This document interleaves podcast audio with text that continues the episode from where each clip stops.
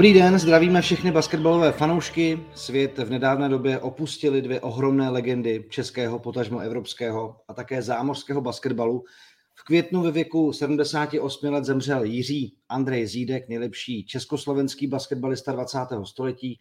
No a posledního července se na nebeské palubovky odebral Bill Russell, jedenáctinásobný šampion a, nejen, a jeden z nejlepších hráčů historie NBA. Co oba podkošové velikány spojovalo, čím byli výjimeční, nějaké úspěchy dosáhli a co basketbalu vlastně oba dva dali. I to dnes probereme ve speciálním vzpomínkovém Basketball Focus podcastu s Adamem Nenadálem, zástupcem šéf-redaktora deníku Sport. Zdravím tě, Adame, ahoj. Jirko, zdravím taky, díky moc za pozvání, těším se. Díky za tvůj čas. Všechny basketbalové fanoušky zdraví samozřejmě Jiří Kalemba a já, Adame, na úvod mám takovou vlastně linku, o které se asi možná vědělo, možná ne tak moc, ale vlastně linku mezi Jiřím Zítkem starším a Bostonem Celtics, se kterým samozřejmě spojil Bill Russell svou kariéru. Oni dva se vlastně mohli potkat. Jiří hmm. Zídek dostal v roce 65 vlastně nabídku a Celtics o ně projevili velký zájem kvůli režimu i kvůli své sou, tehdejší osobní situaci. To Jiří Zídek starší nakonec neudělal, neodcestoval do Spojených států, ale taková jako hypotetická věc na úvod. Dokázal by si ho představit, vizualizovat, jak by vypadal v NBA Jiří Zídek starší, když vlastně by přišel se Skyhookem ještě před Karimem Abdul-Jabbarem? Je to tak. Já jsem o tom, musím se přiznat, několikrát uh, přemýšlel. Uh, myslím, že byl Russell se stal tím hrajícím koučem v roce 1966, eh, tak by to zhruba tak navazovalo, že by byl eh, eh, pan Zídek jednak jeho asi backupem a jednak by byl, byl Russell jeho mentorem a koučem zároveň. Já, já mám takový pocit, že tyhle ty úspěšné organizace a, a Boston Celtics tehdejší éry, samozřejmě to byla jako super úspěšná organizace, to byla mašina na vítězství a, vlastně neporazitelný klub dynastie, takže prostě vědí, co dělají v jakýkoliv éře basketbalu, ať už to jsou 60., 70. léta a tak dál. Takže si myslím, že to, že e, měli o pana Zítka zájem, e, pochopitelný vzhledem k jeho tehdejší evropské dominanci, e, tak by se muselo nějak jako projevit. Já si myslím, že by to nebylo jako teďka nějaký ani nebylo, že jo, G League nebo nějaký tryouty nebo tak prostě, že by tam jako opravdu hrál. Já si myslím, že by si ho tam nebrali prostě proto, aby ho vyzkoušeli. Já mám pocit, že měli eh, měli za to, že tenhle ten chlápek zvládne NBA a já si myslím, že ten chlápek by tu NBA v nějaký roli zvládnul a bylo by to samozřejmě bezvadný. Eh, je to hezká dějová linka, která nevyšla, eh, můžeme si to opravdu jenom představovat a, a snít o tom, ale já jsem o to radši za tu druhou dějovou linku, že pak jako první eh, Čech eh, tu NBA zkusil Jirka Zídek, syn pana Zídka, to je myslím hrozně jako pořád doteď jeden z nejsilnějších příběhů českého sportu. A hlavně ty skyhooky tam teda vlastně potom pořád stejně padaly, protože Jirka George Zídek samozřejmě z toho tátova repertoáru si tohleto osvojil taky do no, Přesně tak, přesně tak. Tak eh, probereme si oba dva velikány, obě dvě basketbalové legendy postupně. Eh, začneme tedy u nás, začneme Jiřím Zítkem starším. Eh, já jsem si tě vybral nejenom proto, že jsi si na, své, na svůj Twitter dal samozřejmě tu zelenou šestku Byla Rastla, když odešel v 88 letech, ale i proto, že si prošel Slavem Vyšehrad a vlastně se byl svěřencem Jiřího Zítka staršího. Jaké na ní máš vzpomínky, jaký měl přístup, co o basketbalu věděl, co pro něj znamenal a co ti třeba předal? Eh, je to tak, já jsem hrál v Sokole Vyšehrad eh, vlastně celou kariéru a, a, a pan Zídek eh, tam trénoval na začátku, na, nebo tak jako 90. léta, na začátku 90. let. V první polovině byly to dvě a půl sezony a právě pod jeho vedením byl vlastně dosáh Sokol Vyšehrad největšího úspěchu, tehdy druhý místo v České lize.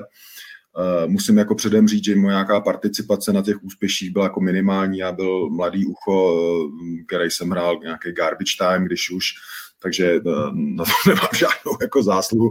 Ale pan Zídek byl, pan Zídek byl naprosto jako nepřehlédnutelná jako postava. Kamkoliv jsme s tím týmem přijeli, kdekoliv jsme byli, na jakýkoliv večeři, přijdeš do haly, něco, tak cítíš, že celá ta místnost, doslova celá ta hala někdy mi přišlo. Eh, takže potočí pozornost eh, k panu Zítkovi. On byl opravdu jakoby nepřehlédnutelný, jednak tím, eh, jednak samozřejmě tou postavou svojí a, a jednak tím, že to byl prostě Andrej Zídek, naprostá legenda, všichni to tak věděli, všichni tomu rozuměli, každý vlastně měl pocit, že by ho měl vidět, ideálně se s ním pozdravit a tak. Já si pamatuju na několik jeho interakcí s fanouškama, protože on prožíval ty zápasy velmi jako emotivně byl dost jako vtažený do té hry a, a samozřejmě docházel na nějaký trash talk jako z tribun a, a on jako ne, ne, neopomněl žádnou příležitost se otočit a něco jako vpálit těm lidem zpátky, a, ale jako ve vší, slušnosti, ve vší slušnosti nebylo to nic jako, eh, co by přesahovalo nějaký jako meze fair play nebo tak.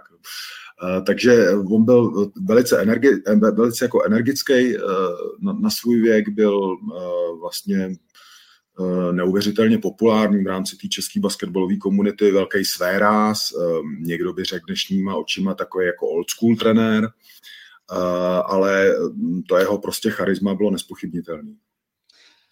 Já mám teď pocit, a zní mi to v hlavě, že jsem řekl Slavoj Vyšehrad, to byl asi nějaký, jako když se to nehodí v tomhle vzpomínkovém podcastu. A je v pohodě, Opravdu on to, Vyšehrad. Nás Kladno vždycky porazil, když jsme tam hráli, bohužel, ale jako, to bylo prostě jenom takový jako ústřelek. Nic, nic, nic, nic.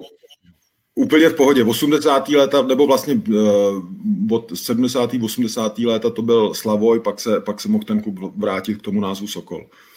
Dobře, ale vraťme se uh, k panu Zítkovi. Protože on pocházel z té generace těch 60. let, kde ten basket byl opravdu hodně týmový, že jo? neexistovala tříbodová střela a tak dále. Na čem vlastně si zakládal? Na, jako, na, na co kladl důraz? Byl to ten tým? Bylo to tohleto jako uh, poselství z, toho, z těch dob, kdy on prostě vévodil evropským palubovkám? Uh, já mám pocit, že jo, basketbalově on, uh, basketbalově on měl jako za úkol v tom tehdejším týmu, on samozřejmě sázel na veterány, protože ten Sokol Vyšerat měl tehdy zajímavý sponzorský peníze, takže tam byl Pepa Jelínek, byl tam Venca Hrubý, Aleš Kočvara, měli jsme zahraniční hráče, velmi jako kvalitní. Eh, takže jeho, jeho úkolem vlastně takovým největším bylo zajistit, aby ten mix nějakým způsobem prostě eh, fungoval dohromady. Ale zároveň si pamatuju, že on i ve všech těch týmech jako měl uh, pocit, že by tam měli mít nějakou roli mladí borci. Tam byl tenkrát Lukáš Záhořík, a tak, takže on opravdu jako uh, docela na můj jako vkus dbal na to, aby, aby to jako nehrál jenom se starýma borcema, ale aby se tam vytvořila nějaký jakoby dobrý, zajímavý mix.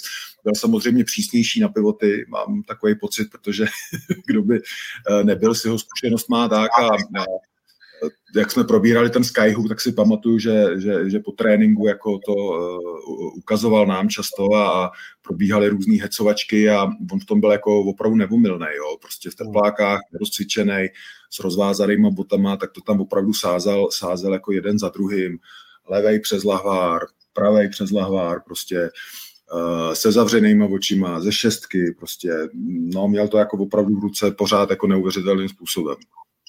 Takže říká, že Aleš Kočvara s ním teda dostával jako nějakou velice... Aleš Kočvara, on měl, on měl do, do, dobrý, dobrou tu sezónu tady, takže ten jakoby plnil ty vysoké nároky, uh, jo no, ten, ten jako plnil vysoké nároky a byl tady, pamatuju si, že jsme měli uh, ruského pivota Aleksandr Ochotníkov, takový fakt jako velký a strašně šikovný a hro, jako musím říct opravdu sympatický borec. A ten dostával teda od pana Zítka kapky docela. Takže uh, no, to vtipný léta. Samozřejmě můžeme si připomenout jeho kariéru. Je to věc, kterou si asi můžete přečíst v každém článku, který o něm vyšel, nebo i na jeho jako Wikipedii, na jeho stránce. Samozřejmě e, svou kariéru spojil zejména se sláví VŠ Praha, se kterou získal šest titulů. A o čem já bych se vlastně chtěl bavit, a chtěl bych hlavně, jako Adame, abychom vlastně připomněli, protože záběry z finále poháru mistrů evropských zemí, já nevím, jestli jsem možná někdy náhodou viděl pár minut nějaké fragmenty, ale nikdo si to moc neumí představit. A Slávia tehdy vlastně prohrála s Milánem. Pan Zídek byl nejlepším střelcem poháru mistrů evropských zemí, řekněme dnešní Euroligy. Neuvěřitelná věc. Jak to vlastně jako zasadit do kontextu toho, že bychom si to asi občas mohli připomenout, že jsme takovéhle opravdu blištivé momenty v naší basketbalové historii měli. My teď máme samozřejmě fajn generaci, máme nějaké úspěchy, mm. ale tohle na klubové úrovni je prostě neuvěřitelná věc, co ta tehdejší parta dosáhla. Je to přesně, jak to říkáš, je to něco, co si myslím, že se, nebo to skoro bych se vsadil, že už se nebude opakovat k vývoji basketu ve světě a tak. A, ale mám pocit, že v těch 60. letech to bylo něco takového, možná, jsem, možná si to idealizuju, ale že jsme měli, nebo že měli tehdejší lidi pocit, že to tak prostě je, že se jako, eh, že se sejde nějaká dobrá generace sportovní a, a dosáhne se takovýchhle úspěchů, přitom to byla jako naprosto výjimečná, že jo, a fakt jako nebopakotel, nebopakotelná věc. Já si myslím, že eh, i, i to, že pan Zídek v síni slávy, že jo, tak je to, on je prostě český basketbal v očích basketbalového světa. Československý basketbal, ano, Jiří Zídek. Ehm, a je to, je to zvláště to prostě pikantní jsou ve srovnání s tou dnešní generací, který hrozně držíme palce a, a, a těšíme se na to, co předvede na Eurobasketu, ale vlastně tehdy on byl opravdu jako dominantní hráč světového formátu a na té evropské scéně to předváděl docela jako s takovou pravidelnou rutinou. On prostě na všech těch, na všech těch větších velkých akcích, jako kde tenkrát mimochodem taky československý národák se zúčastňoval, tak jako na běžícím pásu, tak jako mimochodem, tak on tam prostě dominoval byl to hráč, jako, jak jsme se, možná bych se vrátil na začátek, jak jsme se bavili o té NBA.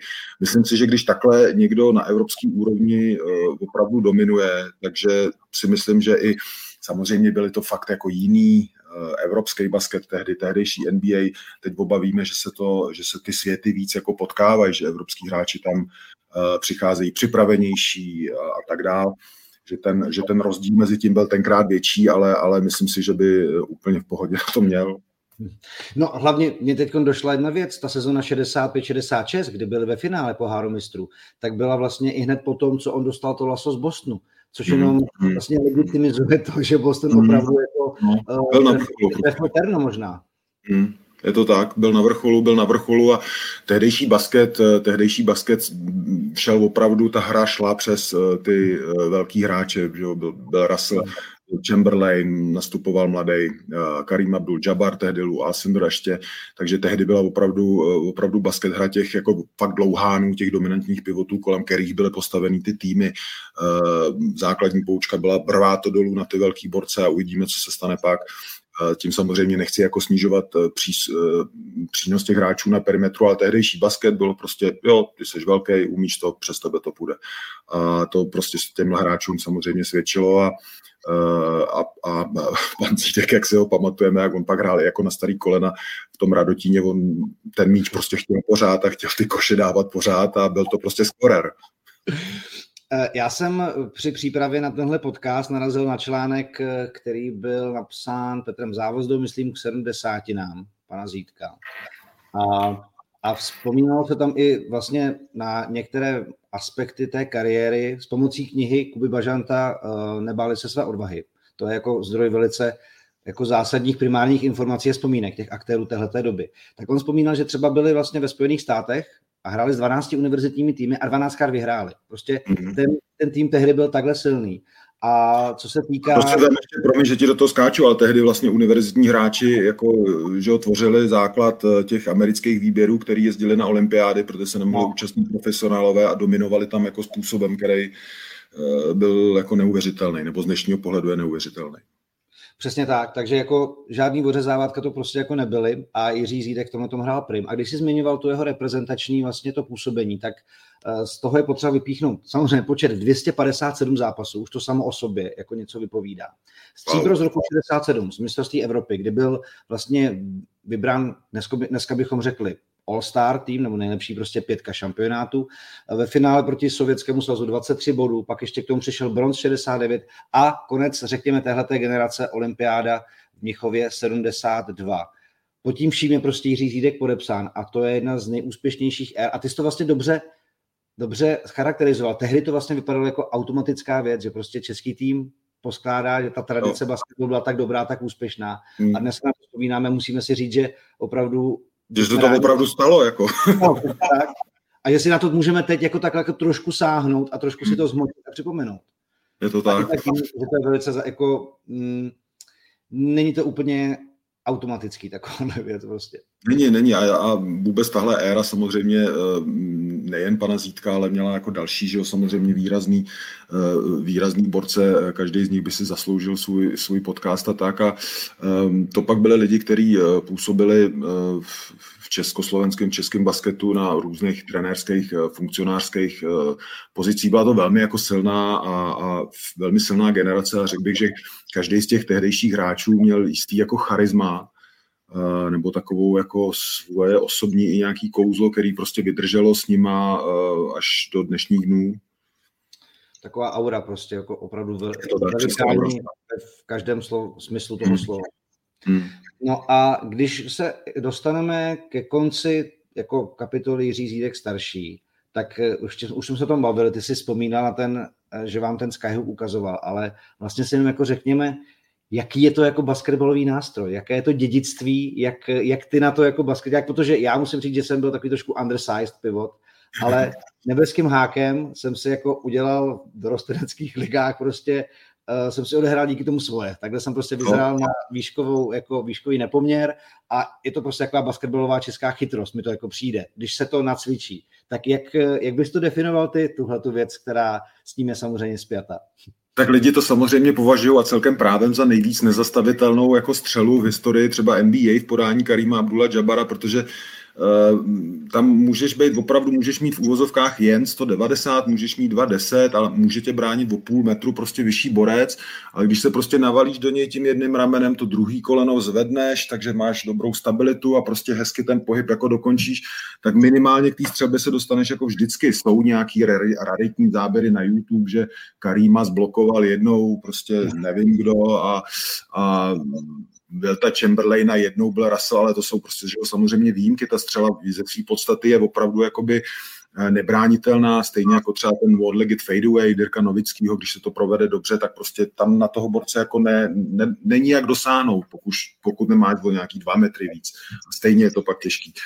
A je to samozřejmě furt jako tématem debat, proč se to jako nepoužívá v tom, eh, v tom jako moderním basketu. Ono je to vlastně taková trošku jako na pohled jakože ty hráči možná vypadají moc jako old school, staře, trošku taková klátivá, jako malinko věc, je potřeba tam províst ten dvojtak, nějak ten footwork z té jedné nohy, to nevypadá prostě cool, ten basket, nevypadá to cool a ten basket prostě těch dnešních dnů se hraje jakoby, že jo, nízko na zemi, ten dribbling je, ten dribbling je fakt jako nízko crossover, všichni umějí moc dobře jako s tím balónem, takže eh, ty, ty, ty cesty k jiným jako a taky efektivním střelám si najdou.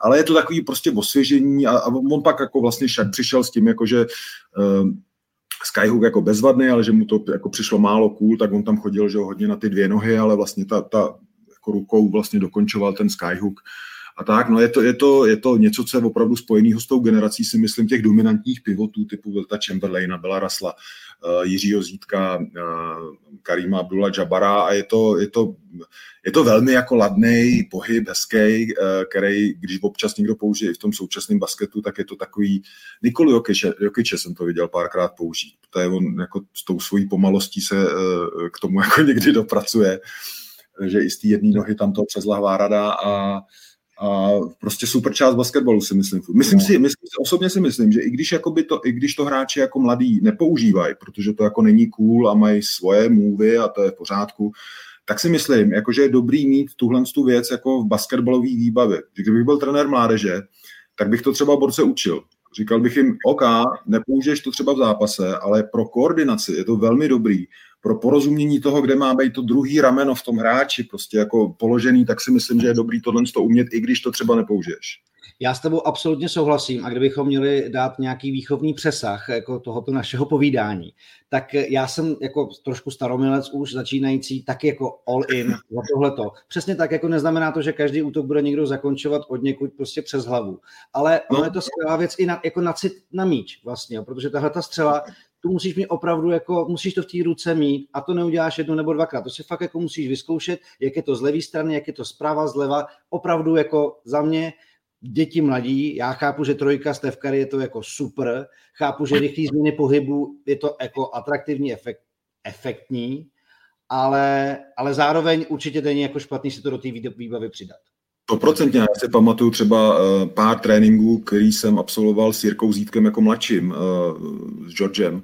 a ten začíná, ten už byl v té éře, že 90. let, samozřejmě Skyhook tátův, tátův uměl, ale začínal každý tréninky poctivě takovým tím Mike drillem, prostě pod košem a aniž by to spadlo, aniž by to spadlo na zem, tak po vzoru George Mike tam, dáváš, tam dáváš ty jednoduchý přes lahváry, prostě dává, dělal to poctivě 10 minut, hráč NBA, každý trén, možná i díl, protože přesně jak říkáš, dá ti to jako feel uh, na ten míč, ve spojení s tělem, s celým střídajícím tělem. Takže stejně jako bych nutil prostě pivoty jako umět dobře driblovat a, a, a rozehrávače umět, aby uměli zádama ke koši, i když to třeba nepoužijou v každém útoku. Tak si myslím, že jako pro basketňáka je tenhle ten pohyb prostě dobrý. Přesně jak říkáš. Čili bychom to mohli dělat. Nevím. Jo, tak od tohoto pedagogického okénka zpátky k tomu eh, obsahovému a přesuneme se na Bila Rasla takový oslý můstek, který jsem si jako v budovém scénáři tohohle podcastu napsal, bylo, že vlastně oba dva spojuje to, že jsou v síni slávy FIBA. Byl Russell jako jeden z těch prvních, Class of 2007, a hmm. Jiří Zídek starší v roce 2019 jako první československý český basketbalista, což, jak už se taky říkal, vypovídá jenom o jeho významu pro vůbec jako globálně basketbalové prostředí.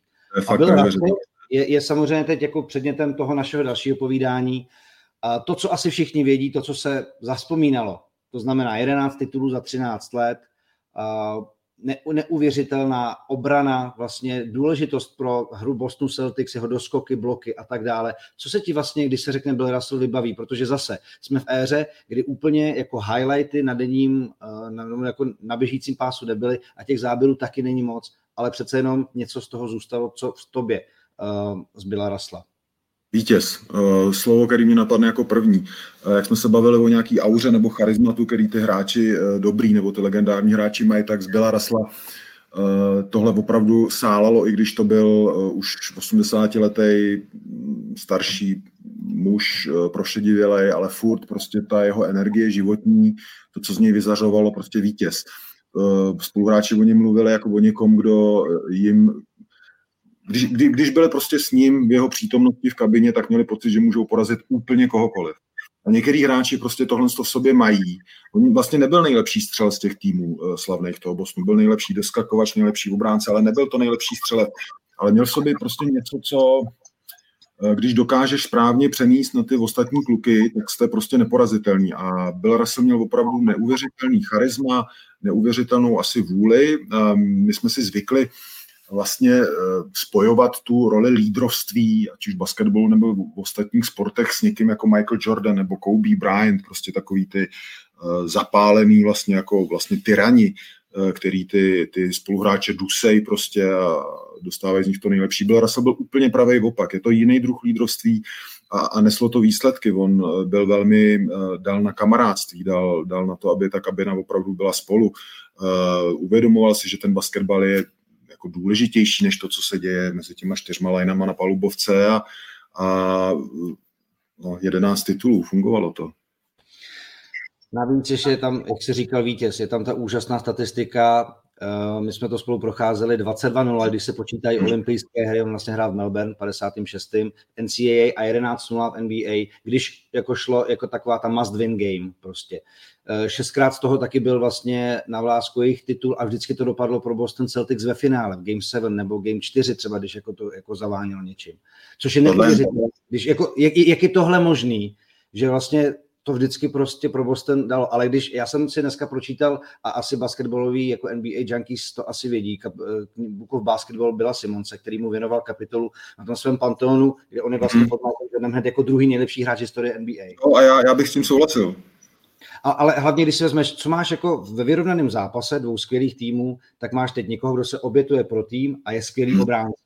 A to ti prostě vždycky v těch momentech prostě hmm. musí něco dát. A to bylo to, na čem vlastně Celtics bylo založení, jeho cit na míč, to, že pak lidi vlastně nebyli trojky, to znamená, báli se najíždět, stříleli, hmm. kdy úspěšnost nebyla moc velká a on prostě z těch doskoků pak startoval nebo po bloku startoval rychlý protiútok. A to bylo založený. A to je podle mě jako nedocenitelná věc, proto pro týmový sport, takovýhle přínos. Je, je to tak, on byl, já si myslím, že on byl první opravdová superstar, která pochopila vlastně důležitost té uh, defenzivní fáze pro úspěch uh, jako basketbalový, protože že jo, tenkrát ta hra byla jiná, nebylo to, dejme tomu, tak propracovaný, ale pozor, to neříkám s nějakým despektem, já možná se k tomu dostanem, ale nemám hrozně rád to znevažování těch starších hráčů a tak. Ale Bill Russell opravdu pochopil, že v obranu se dají vyhrávat nejen zápasy, ale i tituly. Eh, on měl vynikající timing na ten blok, jako to je fakt, to je věc, kterou podle mě jako se nejde moc naučit, to je opravdu taková instinktivní věc. A spousta těch jeho uh, zblokovaných míčů nekončila někde jako za lajnou, že by to prostě prásknul někam daleko, ale on to opravdu dokázal udělat, takže to udržel ve hře.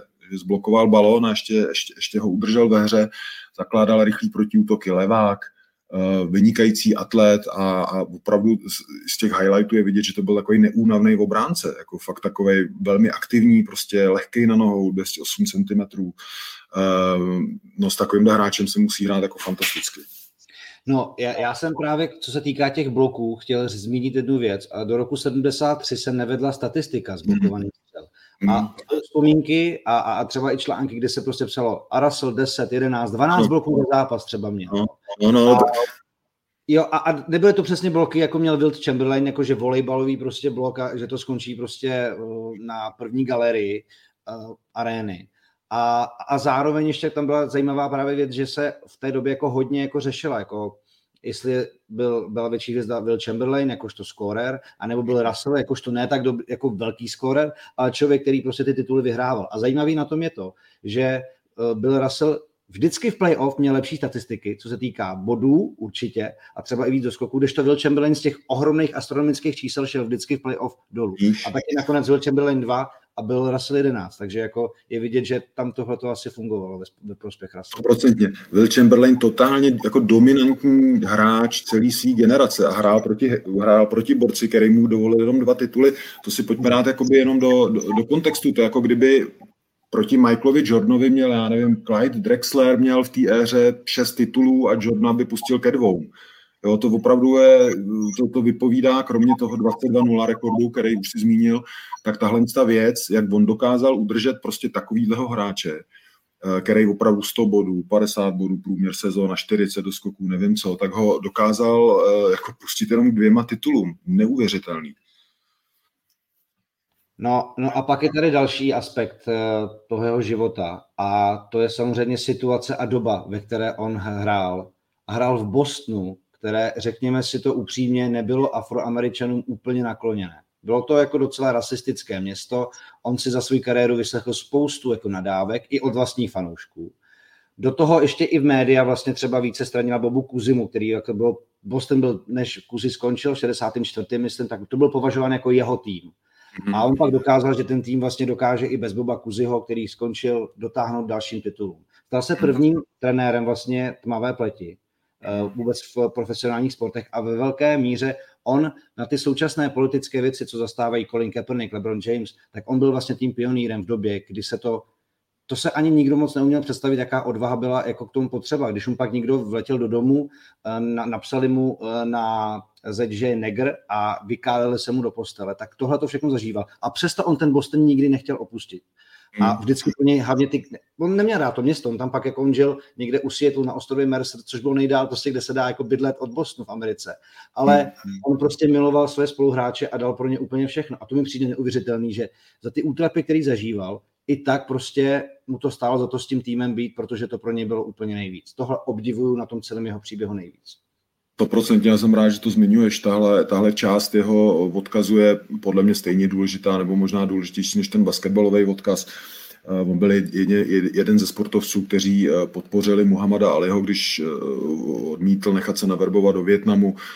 Je to ta slavná tisková konference v Clevelandu, kde je Muhammad Ali, Jim Brown, hvězda NFL tehdejší, Lou Alcindor, Karim Abdul-Jabbar a právě byl Russell, podpořit v tomhle tehdy Muhammada Aliho, proti kterýmu šla doslova jako celá bílá Amerika, nebo 90% bílé Ameriky, včetně jako médií.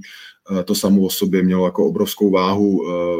Byl Russell byl taky vlastně první hráč, který odmítl nastoupit k zápasu po té, co byli on a jeho černí spoluhráči odmítnutý, nebo obsluha hotelu jim odmítla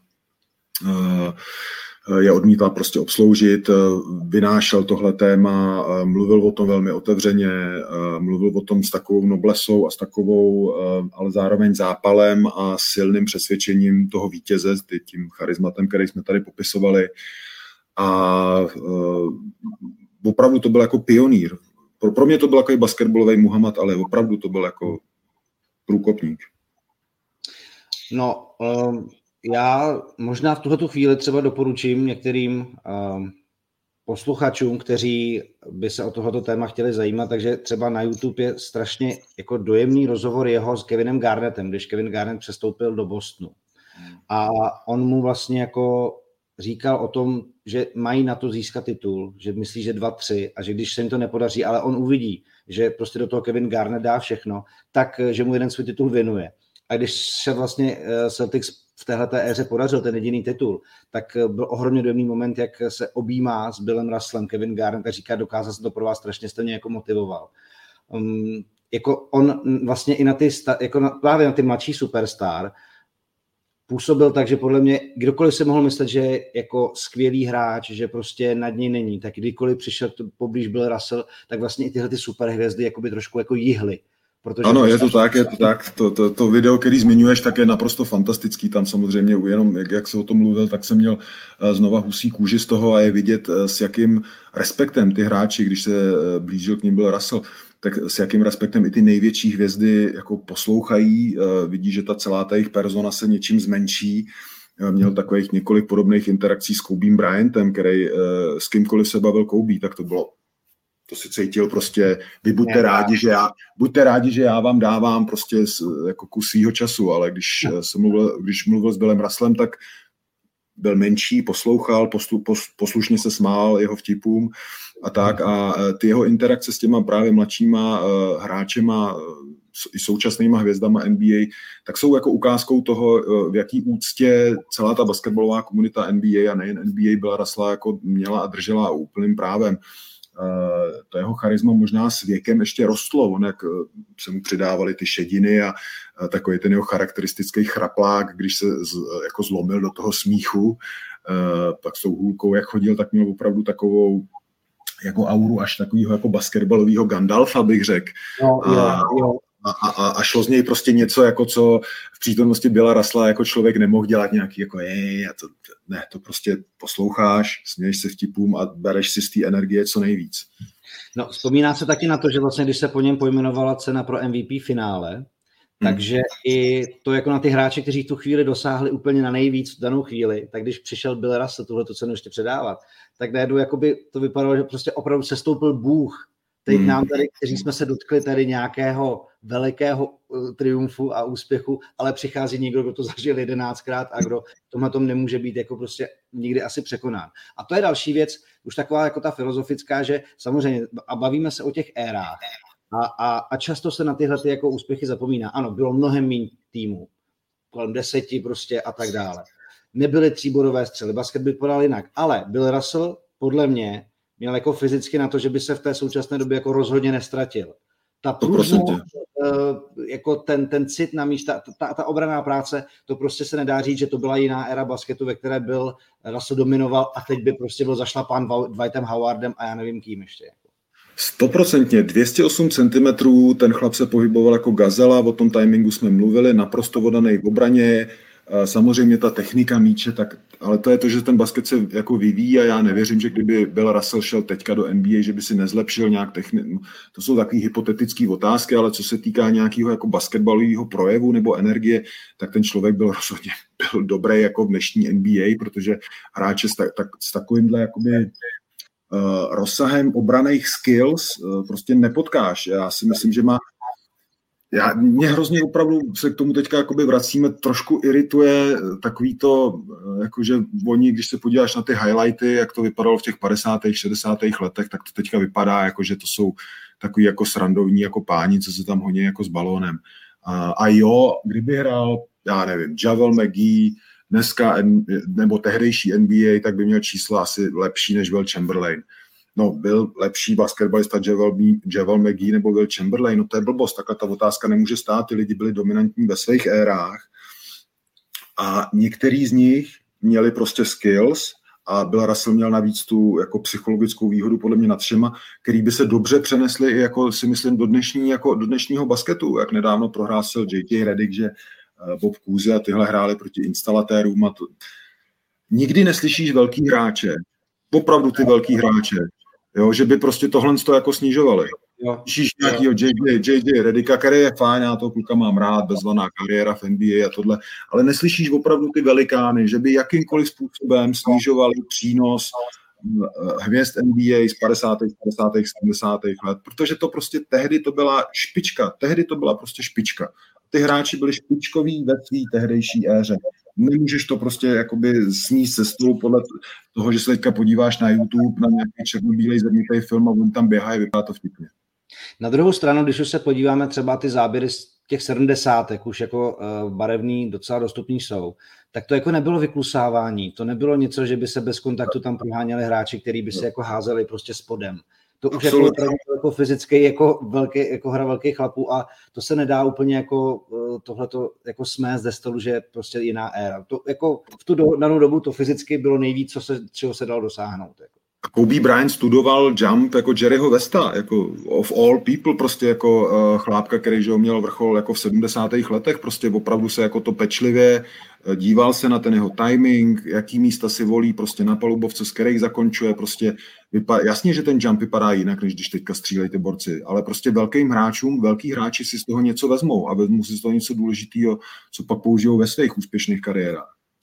Já bych to jenom nějak jako zakončil, protože taky při předávání jedné ceny, taky on taky byl raz ukázal na všechny, co tam byly ty velikáni, řekl, všechny bych vás, všechny bych vás zvládnul. Je to tak. Já rád zakončil jednou jako historku, kterou vyprávěl v NBA Today Kenny Smith, který byl nováčkem v Sacramentu, kde byl jako Russell prožil neúplně úspěšnou etapu své jako ještě trenérské kariéry a on jako nováček musel sedět vedle něho při tripech. A to, to se mu jako nechtělo, a vlastně on přišel, byl raz se přišel toho jako autobusu se svojí aurou, takhle se na ten tým, který byl jako úplně bídej, bídnej tehdy, podíval, říkal, ty jsi loser, ty jsi loser, ty nic nevyhráš, ty nic nedokážeš. Chceš sedět vedle nich nebo vedle mě, kdy se konečně může dozvědět o tom, jaký, jaký to něco vyhrát. Burná Kenny říkal, já jsem, tě, já jsem chtěl sedět s klukama vzadu a hrát karta, řekne, to jsou lůzři, budeš sedět vedle mě. a pak Kenny vyhrál dva tituly. ano, a vidíš, a prostě možná mu pomohly konverzace s Billem Russellem jako dost, aby se o tom něco dozvěděl.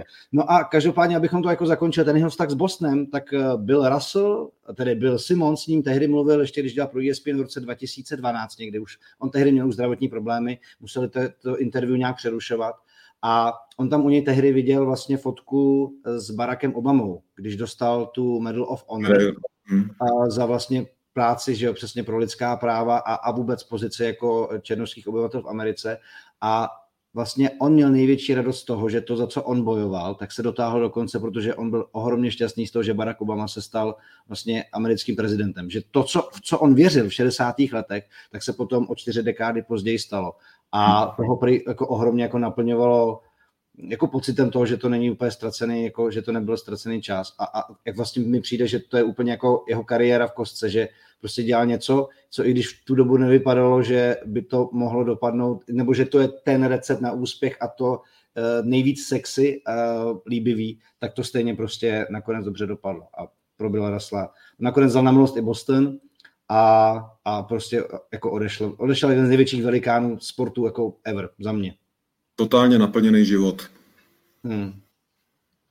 No a uh, já myslím, že aspoň fajn si, jako samozřejmě žijeme v éře Stefa Curryho, Lebrona Jamese, basket se změnil, ale podle mě Adam je jako ohromně důležitý a fakt nechce znít jako staromělec, ale tyhle ty věci přeci připomínat, protože ty stále na začátku nějakého vývoje, ty udali nějaký trend, od těch se ty lidi naučili postupně a ta, a ta hra od nich nějak někam doputovala. A na to Určitě, když slyšíš velikány opravdu té hry, který fakt něco dokázali, Magic, Shaq, eh, Michael Jordan, s jakým respektem mluví o těch lidech, který jim prošlapali cestu, tak eh, to ti řekne prostě mnohem víc než eh, nějaký zrnitý záběry na YouTube.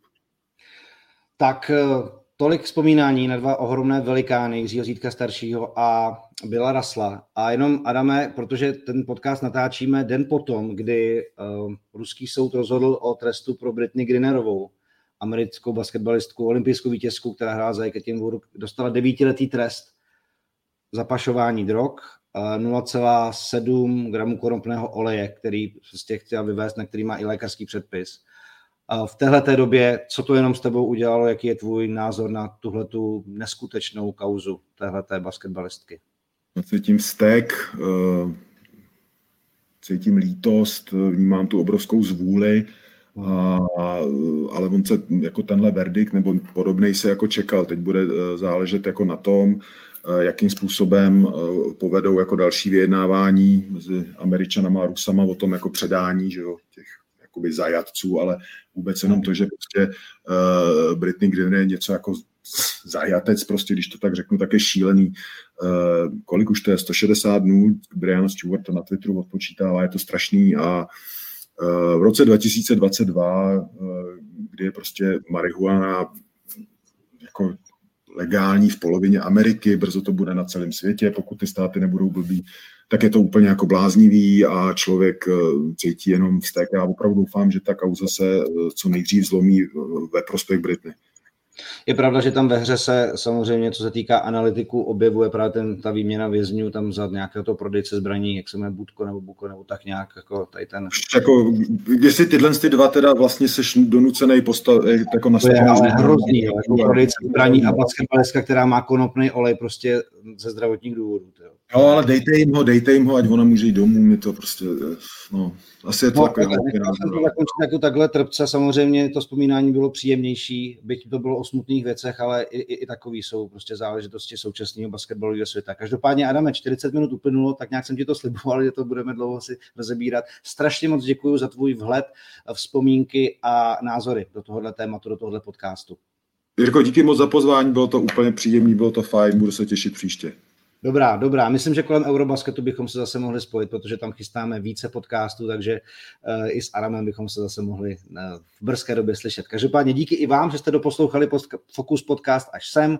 A jak jsem říkal, blíží se Eurobasket, taky kvalifikace mistrovství světa a basketbalu bude teď strašně moc, což je prostě skvělá, skvělá věta nakonec tohohle podcastu. Mějte se hezky a uh, užijte si dnešní den. Ahoj.